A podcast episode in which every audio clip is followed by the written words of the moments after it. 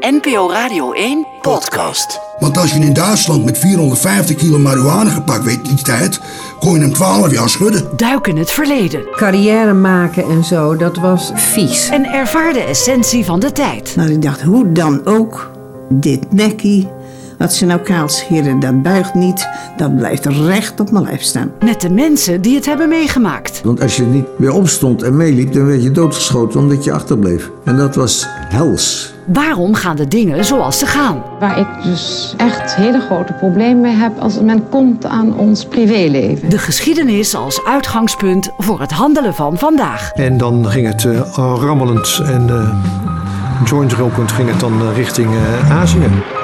Luister naar de Andere Tijden podcast.